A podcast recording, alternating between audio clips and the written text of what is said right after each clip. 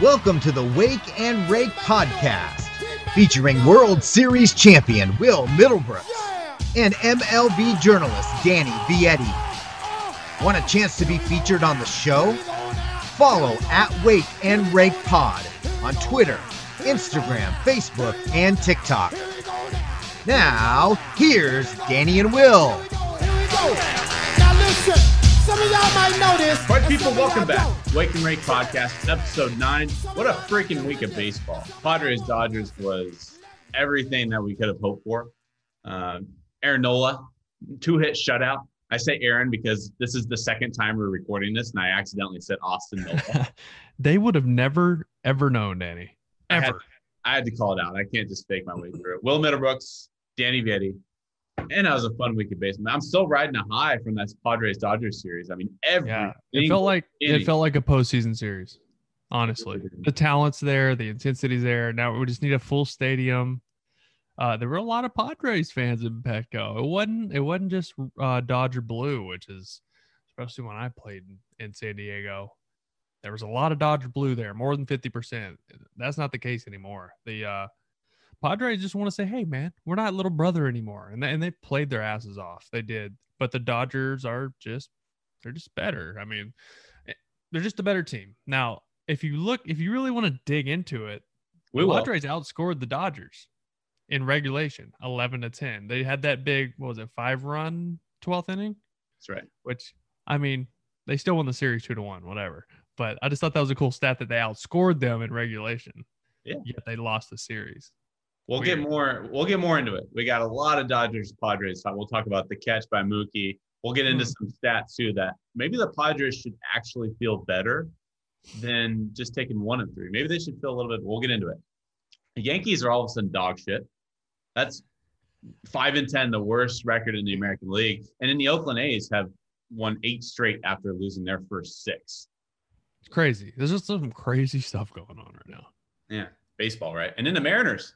How about the Mariners, baby? They, they don't have the best record in the American League. I put it out there that the, the best record in the American League. Technically, the Royals of all teams have the best winning percentage in the American League. They're nine and five. The Mariners, though, are tied with the Red Sox for the best, the most wins. Excuse me. Yeah, baby, my Sox. It's Sox. And so we'll talk about the Sox. We'll talk about the Royals. We'll talk about the Mariners. We're gonna do a little believer, non-believer, or hold. We'll ask my boy Brooksy here whether he's a believer or not with some of these surprising teams. We kind of did it a little bit with the Reds last week. We'll do it again this week because some teams have really bursted onto the scene. San Francisco Giants, by the way, too.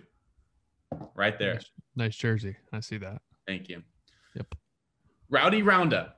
Let's start it off. Rowdy Roundup presented by Rowdy Energy. Use promo code WAKE and rate to get 10% off and free shipping toward Rowdy Energy products.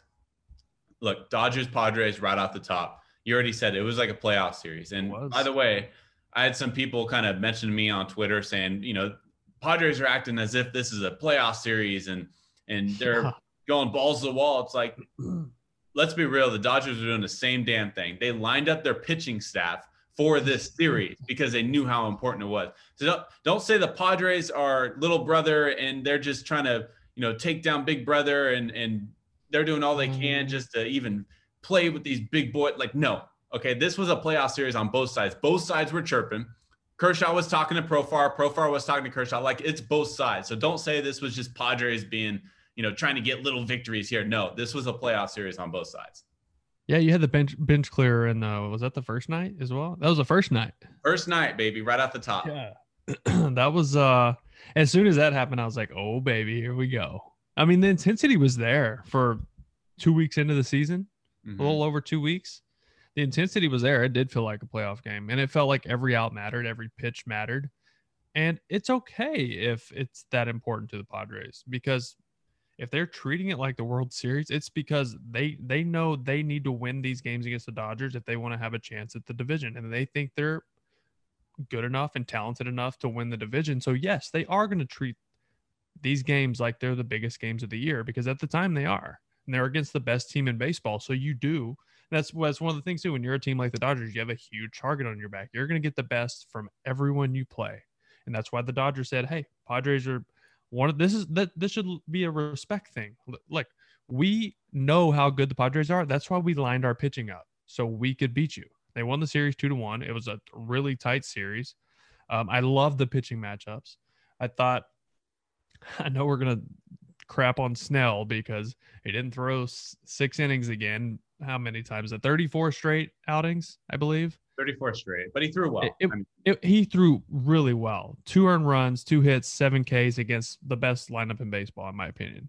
Uh, like one through nine. Um, he hasn't, let's see, he had 10, 10 three ball counts into the fifth inning. That's why his pitch counts up. He, he he's always been a three a three ball count guy. He we saw that all last year, all into the postseason, and that's going to give him get him up in the 80s, 90 pitches uh, at the fifth and sixth inning, and that's why he comes out. I I understand that he's got to fill the zone, but I think one of the reasons he is so effective is because he is, we'll say, effectively wild, and he that that curveball has got so much bite. He's got to start it so high to get the strike. So if he, he wants it to come out and look like a heater, it will be below the zone, and guys are going to take it for balls. He's going to fall behind. That's just how he pitches. And um, that's not a guy I want to be 3 2 against. It's not a guy I want to be 2 2 against just because he has such nasty stuff and he's still effective, but he just throws a lot of pitches. So the pitching matchups were everything we wanted to see. I was so happy with that. Do I feel like it was a rivalry? I know we, I know I said I don't think it's a rivalry yet. It's still not a rivalry yet, but it's starting to really, really feel like one. Yeah, it's got to start somewhere. And by the way, Yeah. the same people. This is a shout out to not a shout out. This is to the fun police out there. The same people that are saying they're playing as if it's a World Series are the same damn people that are like these players don't run down the first baseline. They just jog it out. They they, they get on players for not playing hard enough, but then when they actually do play hard, they crit- they criticize them. So that's the last thing I'll say on how hard each of these teams played. And by the way, what a great product for baseball. The fact that both of these teams did play as hard as they did. Mookie Betts laying out in center field. Oh, had diving baby. plays all over the place. You had Profar in left field. You had Tatis, even though he ended up throwing the ball away. I mean, guys were laying their bodies out on the line. Machado was injured, yet he was still out there swiping bags. Yeah. And Machado is not known to be a tough guy. He was out there laying his body out on the line. He played every single game after he was injured. it meant a lot to these guys, man. And and like you said, that's really good for product of baseball and just for the eyes of the fans who, you know, it, I mean, we're on social media a lot. We see, oh, these players are soft. Guys don't play hard. They don't run hard. Everybody, I didn't see anybody dog one thing this entire series, and that's, I mean, I expected that. I expected it. I expected guys to play like it was a postseason game because it might be. It might end up being one actually. So you said an interesting point. You brought up an earlier point. Um, the Padres actually outscored the Dodgers in regulation in the 1st mm-hmm. nine innings, which is true because the Dodgers had that five-run 12th inning in Game One. I got another point to add. The Padres had 35 different opportunities with runners in scoring position. They hit just seven for 35. That's a 200 batting average with runners in scoring position. Was that the Dodgers, Padres? meanwhile, the Dodgers, meanwhile, were six for 23 for a 260 batting average. So the Padres actually had 12 more opportunities with runners in scoring position than the Dodgers did. They just didn't cash in. And by the way, in game one, that game doesn't go to extra innings if Tatis doesn't throw that ball away to unearned runs score. So if you're thinking glasses half full, if you're the Padres right now, you're thinking we had wasted opportunities all weekend long. Our pitching was phenomenal all week. Ryan Weathers, shout out to the Oh 21 year old. 21. Incredible. First career start, shut him down. Very, Yeah. very, very, very good uh, showing from Weathers. And then Darvish showed out. The one run before Turner's homer in game two was a walk to Kershaw. So Right. but the pitching matchups were there. So if you're Padres and you look at the glasses half full, your opportunities were there. Which why are you throwing Kershaw two two and three two breaking ball? By the way, Good question. with Mookie Betts on deck. It's a good question. I'm gonna throw a heater middle middle and just take my chances. Take see how far you can hit this, Kersh. I don't want to face Mookie. I think Darvish at this point in his career, he's so crafty that sometimes he outthinks himself because he can do whatever he wants. Well, so I played with him in Texas. He actually said he has better control of his slider than he does his fastball. I believe that. So that's why I was like, okay, like maybe he still feels that way, and that's why he threw that there because he felt like he could stay like backdoor. He's really good at that backdoor breaking ball, and it just missed below the zone a little bit. But he used to say, "Hey, I like I I have better control of my breaking ball," which is interesting. Game two. Let's get into game two. Um, there's a lot to talk about from game one, but let's go into the the nuances that was game two. So let's start with Profar because I want to get your perspective as a hitter. Profar sticking his bat out, and he ended up getting catcher's interference. It was initially called a strikeout. Kershaw initially struck him out. Upon review, they called it catcher's interference. Your thoughts? Eh, I got that as George W. Bush League. hey man, that was trash. I agree with Kershaw. Uh, and number one, the rule is a little hazy there. They they were so you can review that. Yet the rule is it if it alters the hitter's path to the to hitting the baseball. Mhm. The, the different wording, but that's what came out of my mouth. So the ball was already in the glove before his bat would have hit the ball. Yep. So how was that catcher's interference? His swing was so late. That was a 100% E swing. Emergency. Oh my God, that's a strike. I'm going to try to foul this off. Or maybe he did try to hit the glove. I've, I've never heard of anyone actually trying to hit the glove, although I played with Jacoby Ellsbury, who was a master. master. He had he stood in the very back of the box and he had a super deep like path anyways, but he would smoke catchers in like the forearms. He wouldn't even hit their glove. it was so bad. Catchers would stay back. It was weird, but it wasn't on purpose. It really looked like it, but I highly doubt in that moment that he could purposely do that and think that fast. Mhm. I think it was just a oh shit, that's a strike. I gotta foul this off moment. Especially pre-pitch. Pre-pitch, you're not thinking I'm going to hit the catcher. You're thinking I'm going to try and hit this ball that's You coming had at an approach and you're trying to like look for a pitch and hit it.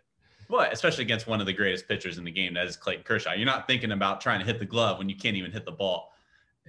The The- thing too is like now this is me being a little bit old school, but when Kershaw looked at him and was like, "That's a bullshit swing. That's a bullshit swing," and then Profar's like, "Get the out of here. Get the like, go sit down." Like, mm. Pump the brakes there, Jerkson. Yeah. He was embarrassed. Let's be real. He he knew he, Embarrassed. He got on base.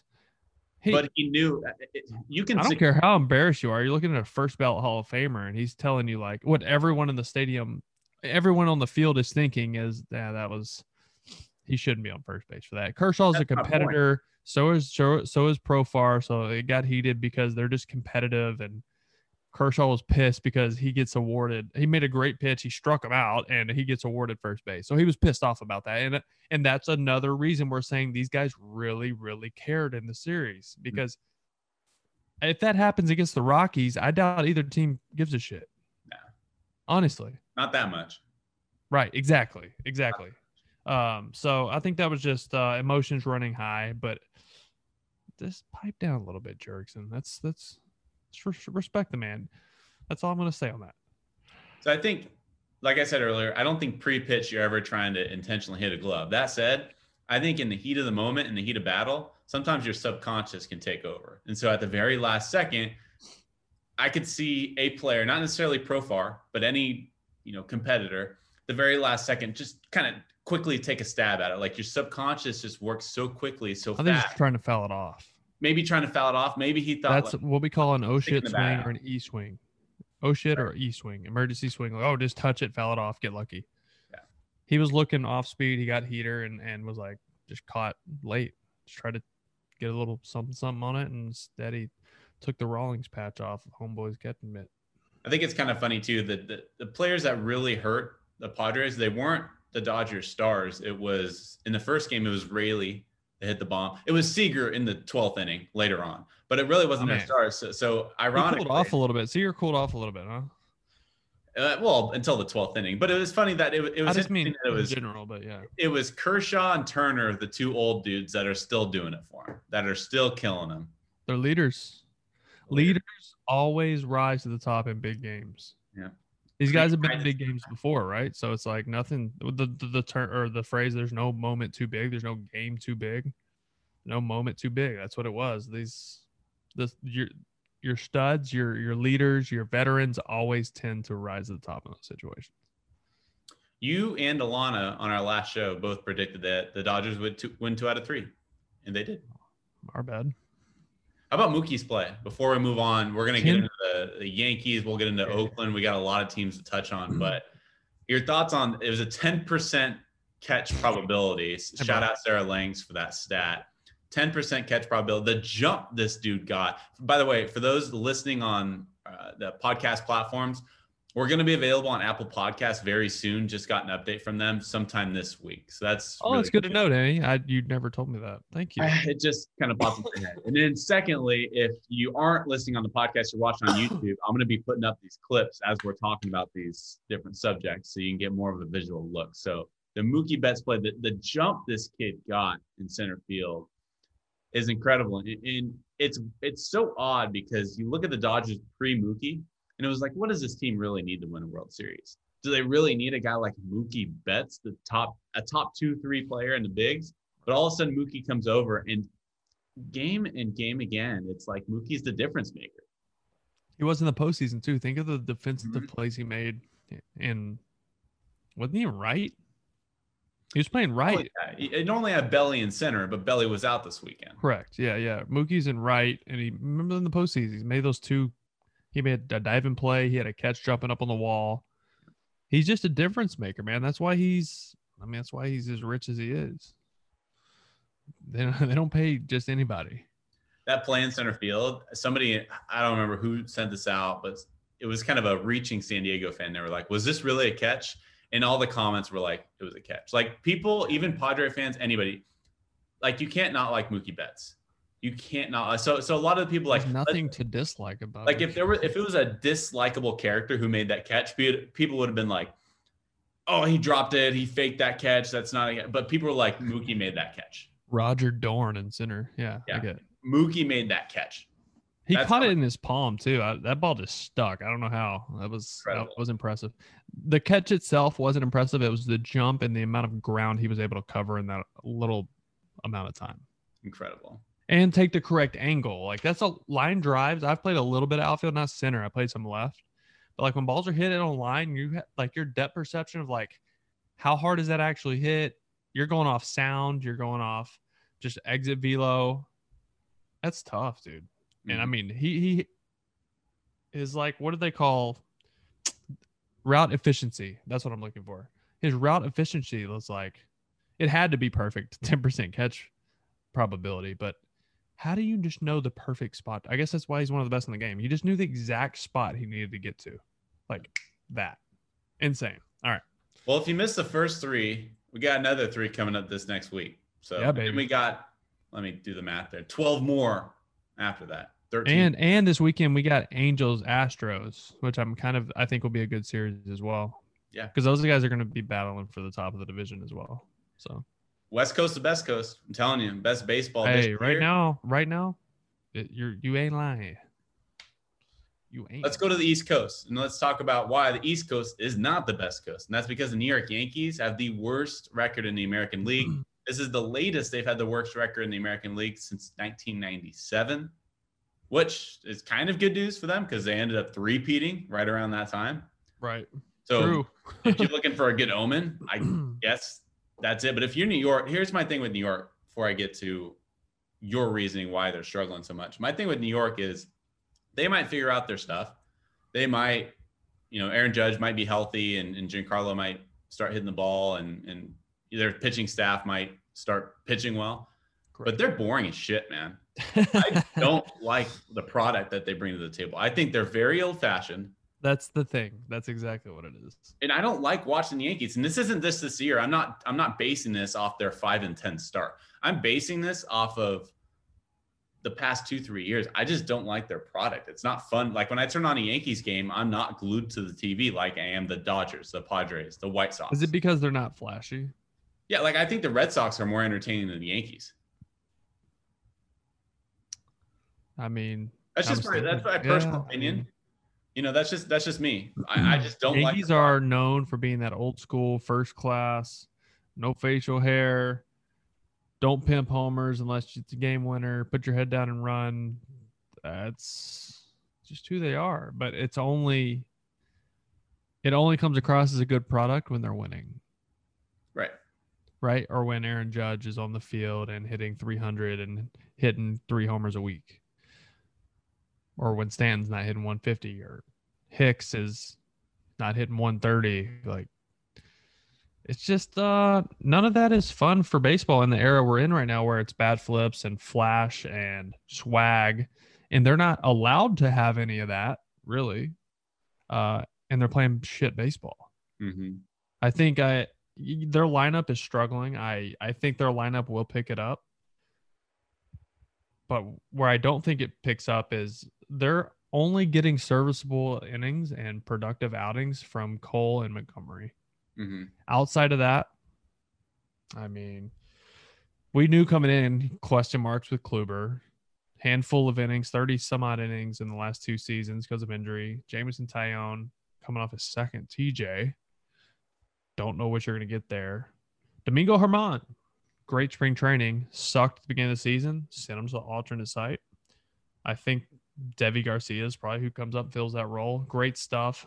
Dog shit command. Um, we'll see. He's got good stuff. If he can throw strikes, he's good. But um, at what point is Cashman not on the phone, which he probably already is, thinking, who wants to make a trade? I need a pitcher. Because you're the New York brought- Yankees. Maybe they should have brought back Tanaka. They should have, but uh, at that asking price, I don't think. I that so this brings me to the whole. They made a point to stay under the luxury tax. That's why they didn't bring back Tanaka. They couldn't afford him under the tax, the, the tax threshold. But they So- decided to bring on Kluber. Yeah, but Tanaka was going to cost them more than eleven. Maybe they. I, I think they prioritized guy like Corey Kluber than Masa. I, I think it was a, a numbers thing, honestly. I think Masa wanted a two year deal, and that's probably why.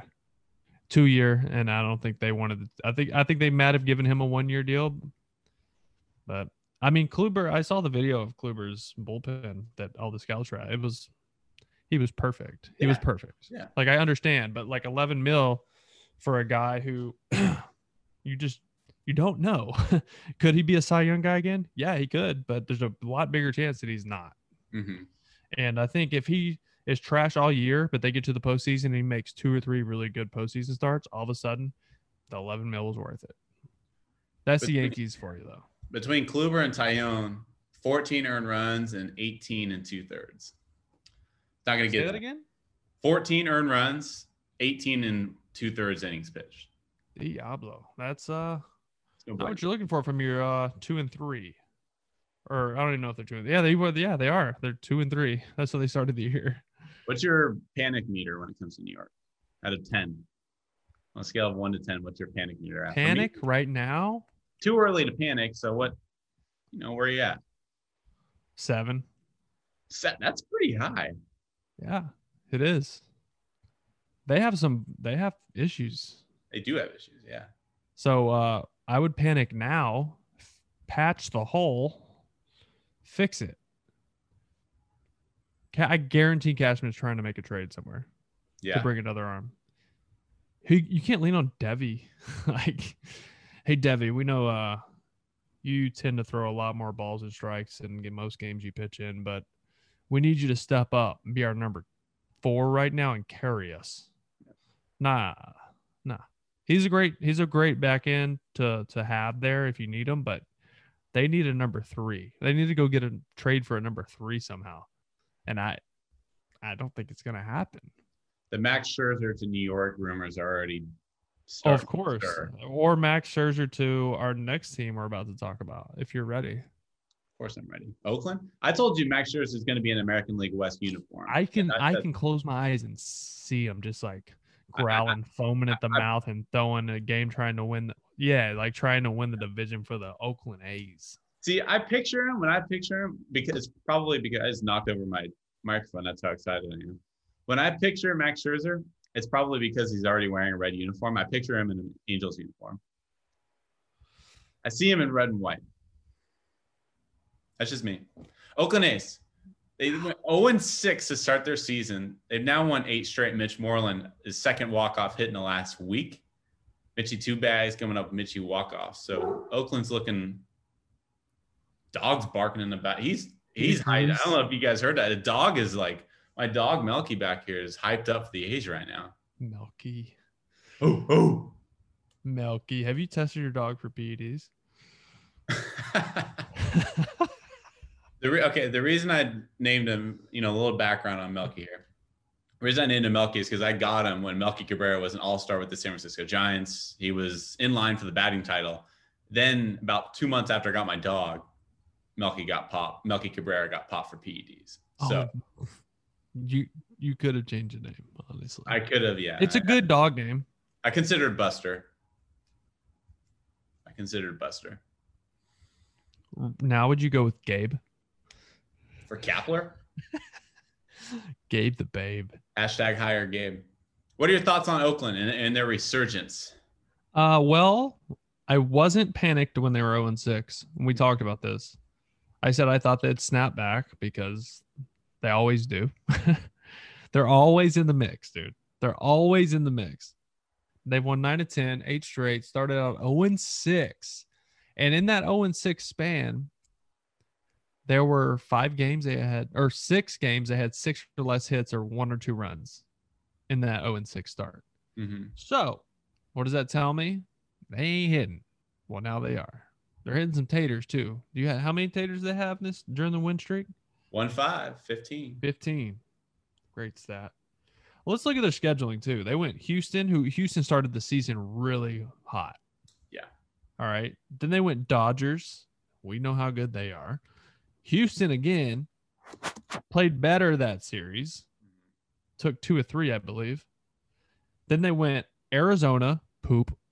Detroit, poopy. And then the next couple weeks they got a they got a couple uh series against Baltimore who does they're not bad. They're competitive actually. But they're not Houston. They're not the, the, the Dodgers. They're I said we can go back and listen. I said let's look up May 2nd like early first week sometime in May and they're going to be 500 or above 500 That's some in-depth analysis. Like that's your CBS Sports HQ talent. poopy. Poopy. How how how the A's been the first poopy. am I wrong That's what you get paid to do. Poopy. I would never say that on on that show but this is my show and I could be myself excuse me our show sorry about that Sean Murphy's still not hitting the ball yet. Uh, Jed Lowrie is just finding his way once again. Like that guy puts on an Oakland A's uniform and he rakes. he didn't play, Isn't that play weird? played nine games with New York in total in two years, and he's hitting 360 this year. Is he still wearing the minor league like double flap helmet? I I don't know yet. I haven't checked that out yet. No, yeah, they haven't really aired many Oakland games. I've been keeping my eye on. I'm always keeping my eye on Oakland. You know I'm NorCal biased. I, I, well, uh, that's why I asked you. I thought you might know. Um, so to answer your question, Oakland will be in the mix for this division with Houston and with I almost at Anaheim. We don't say that anymore. The Angels, Los Angeles Angels. Um, it's going to be a, a three horse race. I don't think Seattle's going to hold on to what they're doing right now, and Texas is not good. They're doing this all with the struggles of Luzardo persisting too. Luzardo. yeah, that's like their one elite, in my opinion, their one arm that has the capability of being an elite ace. Yeah, Jesus Luzardo. He has the stuff. He just uh he's just getting behind, man. If you watch him pitch, he's 1-0, 2-1, 3-1 a lot. So I don't care how nasty your stuff is. If if if I know you're gonna throw me a fastball because you need a strike, I'm gonna I'm, I can hit it. It doesn't matter how hard, how nasty it is. If I know it's coming, I can hit it. So, and that's coming from a career like 230 hitter. So that's the thing. He's got to get ahead. He's got to throw first pitch strikes, and then he can get nasty. He can get nasty if he can get a, if he could just get ahead. You're not going to get swing and misses when you're behind in the count. It's as simple as that for him. Get ahead, and you're going to be successful. But they don't have good arm. They don't have. Sorry, I shouldn't say that. They don't have great arms. I mean, Bassitt's really good at home. Manaea, Montas, Montas, Frankie Montas. hmm Is it Montas or Montas? Frankie Montas. Montas. Okay. Uh, face him in the minor leagues. He throws like 140. with movement too. He's nasty, dude. Yeah, he's has some down to it. Um, they have really, they have, I think, above average and above average rotation, but you're gonna have to you got to score runs. You can't you can't play uh like two to one baseball. Mhm.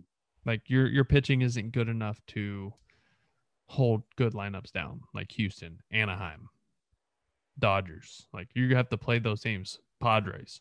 You you're not going to be able to play two to one, three to two baseball. You're going to have to score six, seven runs to win ball games. So that's why they struggled so much out of the gate. They weren't hitting.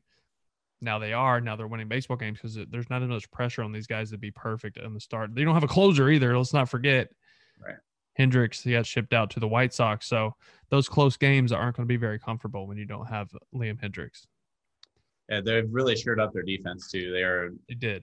they have the least amount of errors in the American League, and a lot of those errors, I believe it's five, came in that first week and a half. Elvis Elvis can pick it. He just it hasn't been hitting. He's he's picking it up a little bit, but I don't know where his average is.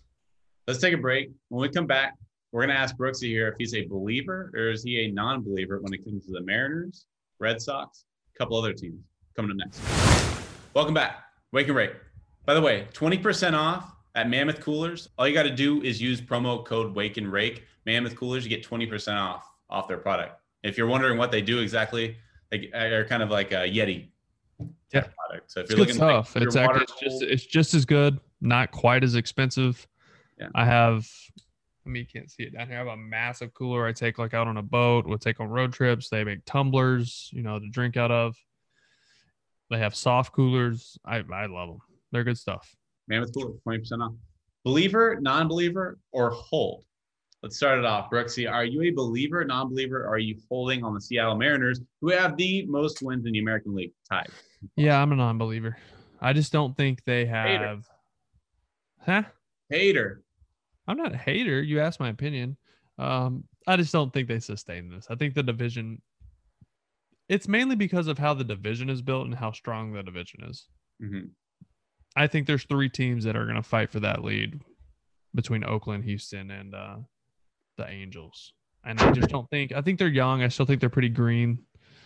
Um, just lack a lot of like veteran presence on that team. I mean, they have Seager, but I don't know. They're- I just feel like they're pretty young, uh, and that's what's making me not be a believer. I do love what they're doing. They're they're a solid ball club, but I just don't think they sustain that for 162. Shout out Mitch Haniger, who's come back from injury and has just been hitting the crap out of Dude, it. I love his swing. This, these stats are coming into Sunday, but he's hitting 328 with four bombs, 11 ribbies. And he was coming back after two years of essentially missing two straight seasons. He was an all star before that. Mitch Haniger's been raking. Yeah, their rotation is. You just don't really. I Yusei Kikuchi's looked much much better. Chris Flexen, who they signed out of overseas, he's been really good too. So, Yeah. is it sustainable? I don't know, but I like the Mariners. They're exciting to see T-Mobile Park up there. It's loud, man. Those fans. Oh, it is. It's a fun place. Best batter's eye in baseball, by the way. It's a huge batter's eye, and it's like matte black. It's not just painted like regular black, like most of them. Mhm. It's matte black. So when the sun shines in there, it doesn't glare off of it. So the shadows aren't. They're not as bad there when you're playing like day games, like the seventh, eighth, ninth inning. Sometimes there's a line in the field. Right. You still get that, but most of the time the sun is shining on the batter's eye and it's super bright and you can't pick up the ball. You don't get that there. What's what's a worst place to hit visually, optically? For shadows, All the above, shadows, background, like even pitching. Sometimes, like for me, I had certain. Finn, dude, honestly, Fenway could be tough on some day games because they would only put that tarp. They put that tarp in center Mhm. field, which righties would throw at it out of it. So lefties would be good, and I'd be good against righties, but lefties would come out of the like the people. Right. And it's like all these The people. white t-shirts. I'm like, where's strike? Cool. All right, yeah, people. Um, yeah. Next. Got? Believer, non-believer. I have a feeling I know what you're gonna say, but believer, non-believer, a hold on the Boston Red Sox. Both. I'm gonna hold. I, actually, I I I'm gonna hold. I'm not totally sold because I don't really trust their starting pitching yet. Mhm. Um, I they're a fun team. They're having fun. They got hot. They have Xander Bogaerts, who I think is one of the best shortstops in baseball.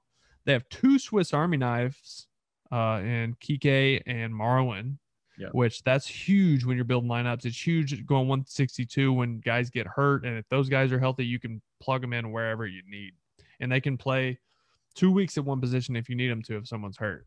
Uh, they can both play shortstop. They can both play center field. Like they can both play first. That's that's such an advantage uh, for them. But they're getting productive outings out of Nick Pivetta, which is at the he's their five, I believe, right? So he was the one that they had the most question marks with. Yeah, Martin Per- Eovaldi, Pivetta. This is according to Baseball Reference. And, and keep in mind, rotations nowadays they don't They really have numbers attached to them. Right. But Um, Eovaldi, Pivetta, Garrett Richards, Eduardo Rodriguez, and Martin Perez. Okay.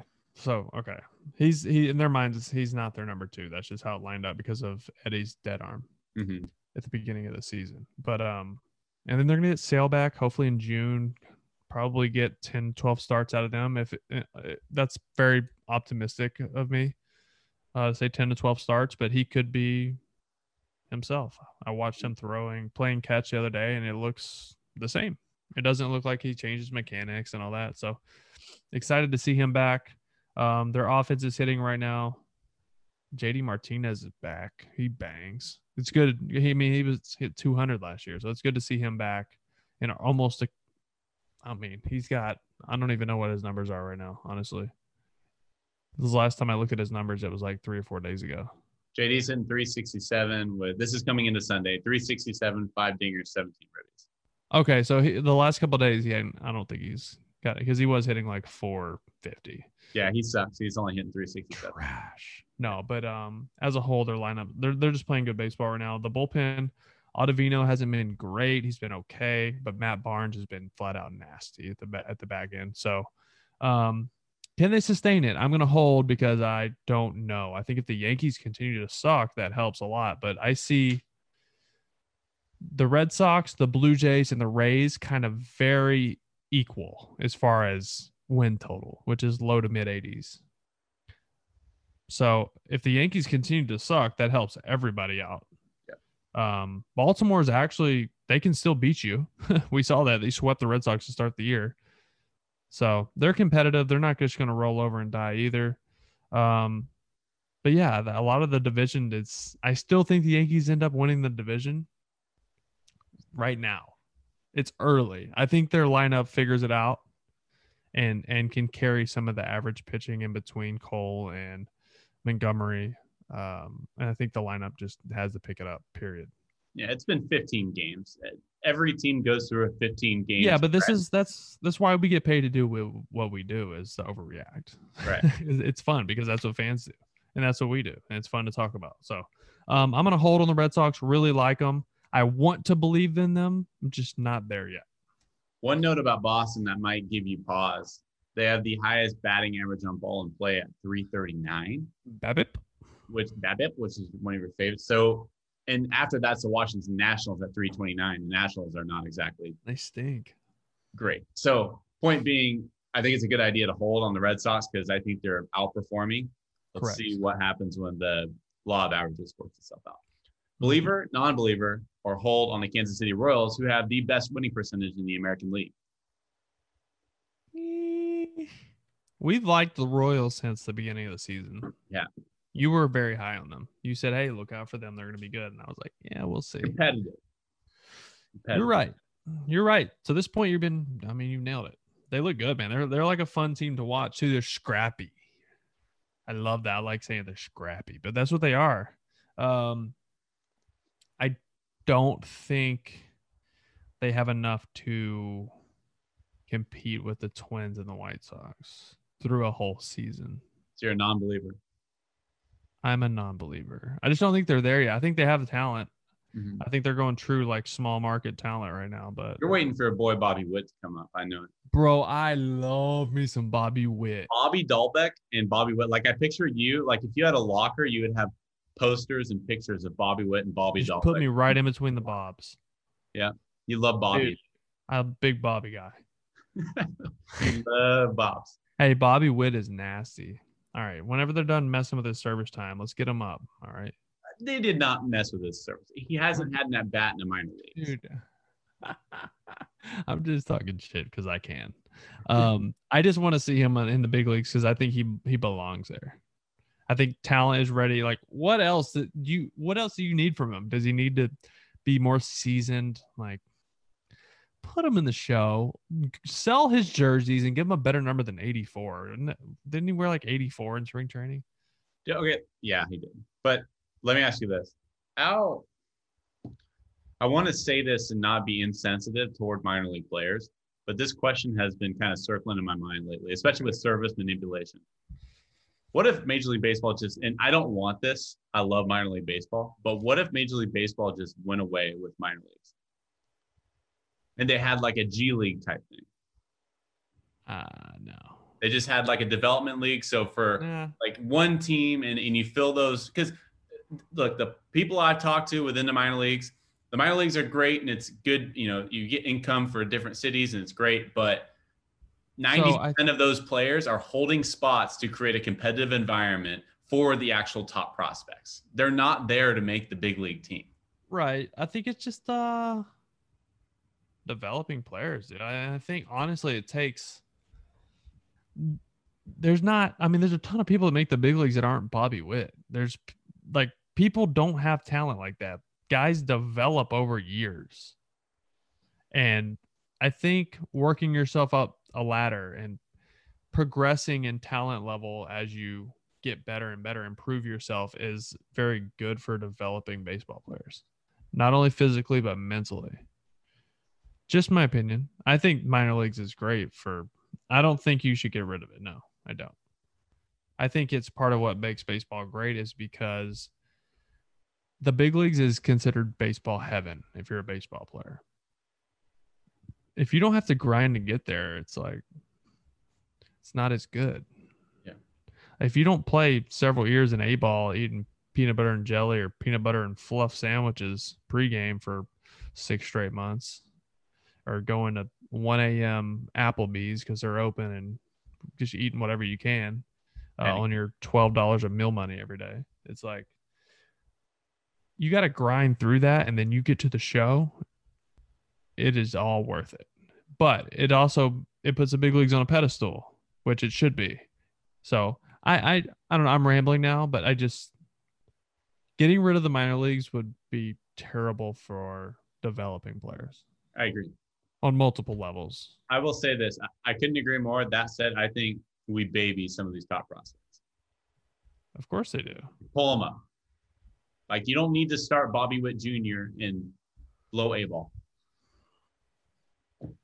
God. I'm using what's as- crazy? You know what's crazy though is some of these guys like that, they'll perform better in the big leagues than they do in A ball. It's weird. Some well, some guys just development it developed differently. You know, Brett Gardner was a walk on at College of Charleston. He they, they didn't even want him on the team. He talked his way onto the team. He ends up becoming a MLB you know World Series champ with the Yankees and their team Yeah. here. So Dude, A ball, the minor leagues are like when you would go down and do a rehab assignment in triple, even triple A or double A. It's it's tough because number one, you're a big leaguer there, you're getting everyone's best, and you're you haven't played in a month. mhm. and it's the pitchers have just as good stuff in the minor leagues. They just don't have control, and that makes you so uncomfortable as a hitter. I remember I would go down on like rehab assignments, and you're thinking, oh, you're even going to play a ball. Like there's 18 year old Dominican throwing 100, but he'll hit the backstop and then dot you up down and away the next pitch, and it's so uncomfortable. Like, you go to the big leagues, they're going to be around the zone. At least you're ready to hit you're not worried about losing your life you know so it's like it's hard to go down so he probably he will probably perform better at a higher level than right. a ball That makes it's weird yeah. Yeah. we rambled way too long there. But believer, non-believer. Let's get back to where our discussion point here. Believer, non-believer hold on the Philadelphia Phillies, who, by the way, Aaron Nola, two hit shutout, 10 Ks against St. Louis. If you don't think he's an ace, look at your complete numbers. game What? complete game Complete game shutout. Pitchers since 2017 with 110 or more starts, 750 or more strikeouts, and less than a 3.30 ERA. Jacob DeGrom. This is since 2017. Jacob DeGrom, Gerrit Cole, Aaron Nola. End of list. He's an ace, folks. i mean i played in spring training with him in 2018 he's maybe the most laid back human being i've ever met in my life you, you walk down the street you would never know he's one of the nastiest guys in the big leagues yeah that was good to see love that guy I'm a I'm a believer, believer of the Phillies. Um, We need a little like button, like believer. we'll work on that. We need we need sound effects on that show. That's what we need. Listen, we're we're th- we're um, we're not even three weeks in. All right, to this podcast, we will have all kinds of stuff by the end. You know what I'm gonna do? There's an Imagine Dragons song called Believer. Believe it's like believer, believer. I'm gonna add that in post production to this podcast. can't I can't wait for that. Um, so the Philadelphia Phillies, the lineup's been there. Lineup's very good. The starting pitching uh, has been surprisingly pretty good. Zach Eflin's looked good, uh, but their their issue was their bullpen. They have one of the worst bullpens in baseball last year. We now got Archie Bradley. Uh, why why am I blanking on this other name? Alvarez, Jose Alvarez. Yes, yes, yes. The super sinker lefty. that Alvarado. throws a sorry, million. Jose Alvarado. Alvarado. I, I knew you were talking about Alvarado. Yeah, he was with the Rays. So uh, all of a sudden their bullpen looks decent, so they're able to be in close games, late innings, and hold a lead or uh, stay close. Like that's huge, man. When your bullpen, you know your bullpen can go out and not give up five runs. That's such advantage to your offense to know. Okay, if we go score a couple runs, we can win a big league ball game here. Um, and that was the biggest thing was shearing up that bullpen because that was that hurt them so bad the last couple of years, last three years really.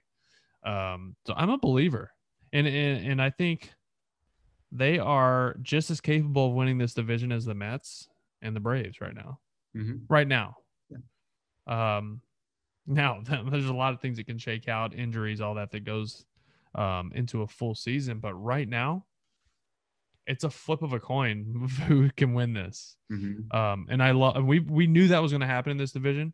I don't think I thought the Phillies would be this good, but is it sustainable?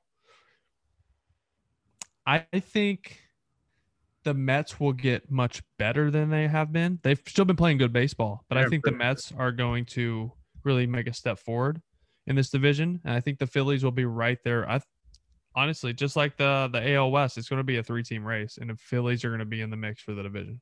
Don't sleep on my Marlins. Um, I'm going to sleep on your Marlins.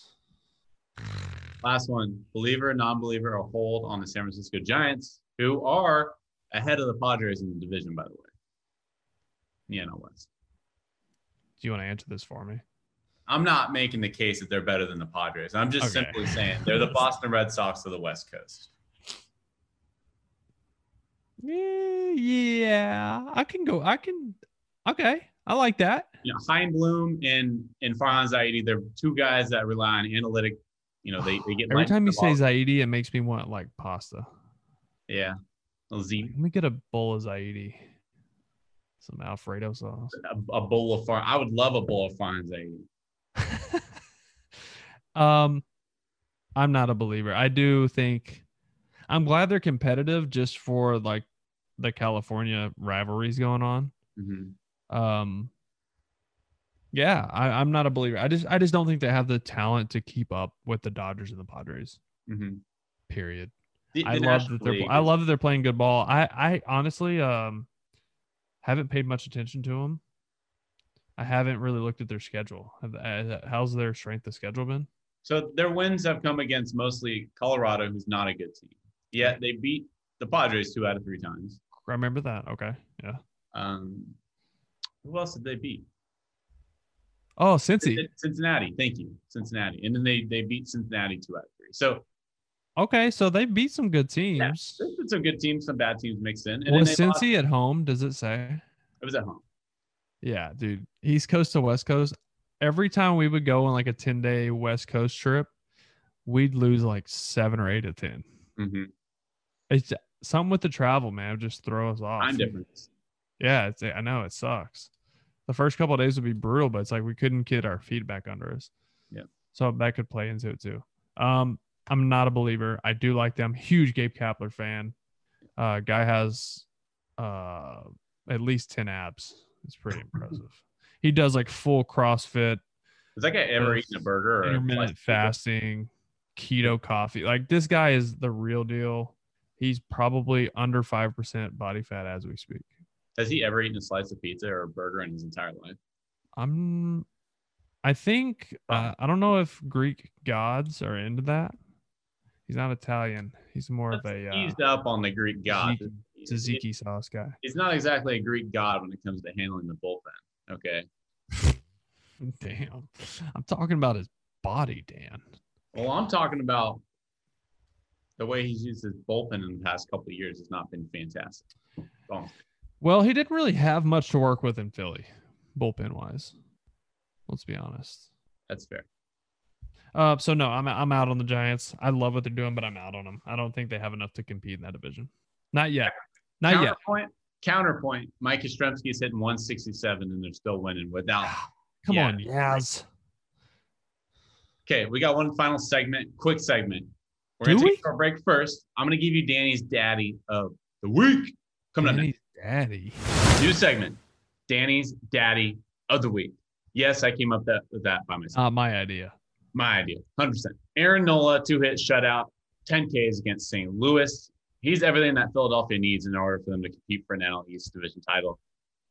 They don't have starting pitching depth necessarily, but everyone they've been criticizing Aaron Nola because he's not a prototypical ace because he doesn't throw 99. He doesn't throw 98. But you know what? He's an absolute ace because he gets the job done. He's up there with DeGrom and Gerrit Cole since 2017. I laid out the numbers earlier on the show. His numbers do not lie. He's up there with Scherzer. He's up there with some of the biggest arms in the game. But he doesn't get the the acclaim that most pitchers get because Philadelphia hasn't made the playoffs since 2011. Since Well, Nom. I believe it's 2011. He hasn't been on the biggest stage yet, but he's been showing out ever since he got to the big leagues. He never gets the attention he deserves. He's Danny's daddy of the week. Do you have a daddy of the week, Brooksy? I might. I, I mean, I wasn't aware of that. You created your own segment. Running Um, a curveball. so you're putting me on the spot. I'm gonna go. uh Sean Kazmar. Ever Close heard of him? Yeah, Yeah. Ever heard of him? very close. Okay, dude. Dude, last time he was in the big leagues was 2008. All right. I was a one year removed from high school. Think about that. He was he grinded through 12 full seasons of the minor leagues after being in the big league. Listen, there's nothing worse than being in the big leagues and then getting sent back to the bushes. hmm Nothing is worse. 12 years? How did he not like quit and just say, Hey, I'm going to go uh, be a regular human being, get a job that actually pays me some money because I, I need money to live and support my family? He grinded through 12 years in the minor leagues and now he's back and they gave him number 53. What dickheads. Give him number 12. I don't care who's wearing it. Change your Why do number. Why do they do that? Honestly, they always give players like I don't 84. know. It's like, Like you, don't have, much big numbers. league time, so you're going to be a left guard. Yeah, like like they What? have Why other. are you giving me number? I was number 64 with who? With But- Boston. You were 11. Oh no, With- 60. You were 16. You were 16. My rookie year, I was 64. Learn your freaking co-host one time. My whole rookie year, I wore 64. You know who else wore 64 as a rookie for them? Dustin Pedroia. They had faith in me. I let them down.